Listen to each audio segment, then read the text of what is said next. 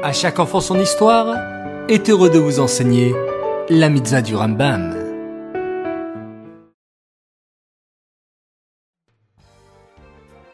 Bonjour les enfants, Bokertov, content de vous retrouver, j'espère que vous êtes en pleine forme.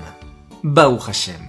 Aujourd'hui, nous avons une mitzvah du Rambam qui est la mitzvah négative numéro 253. Il est interdit de menacer physiquement un guerre lors d'un achat ou d'une vente. Que signifie faire du mal à quelqu'un lors d'un achat ou d'une vente? Tout simplement, c'est l'obliger à vendre un objet qu'il ne veut pas vendre.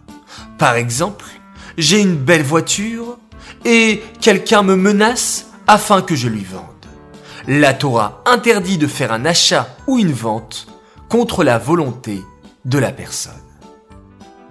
Ces mitzvot du Rambam sont dédiés pour la Shilema, la guérison complète et rapide de Aaron David Alevi, Ben Menucha Odel Esther. Et pour la Shilema de Sterna Bateshka.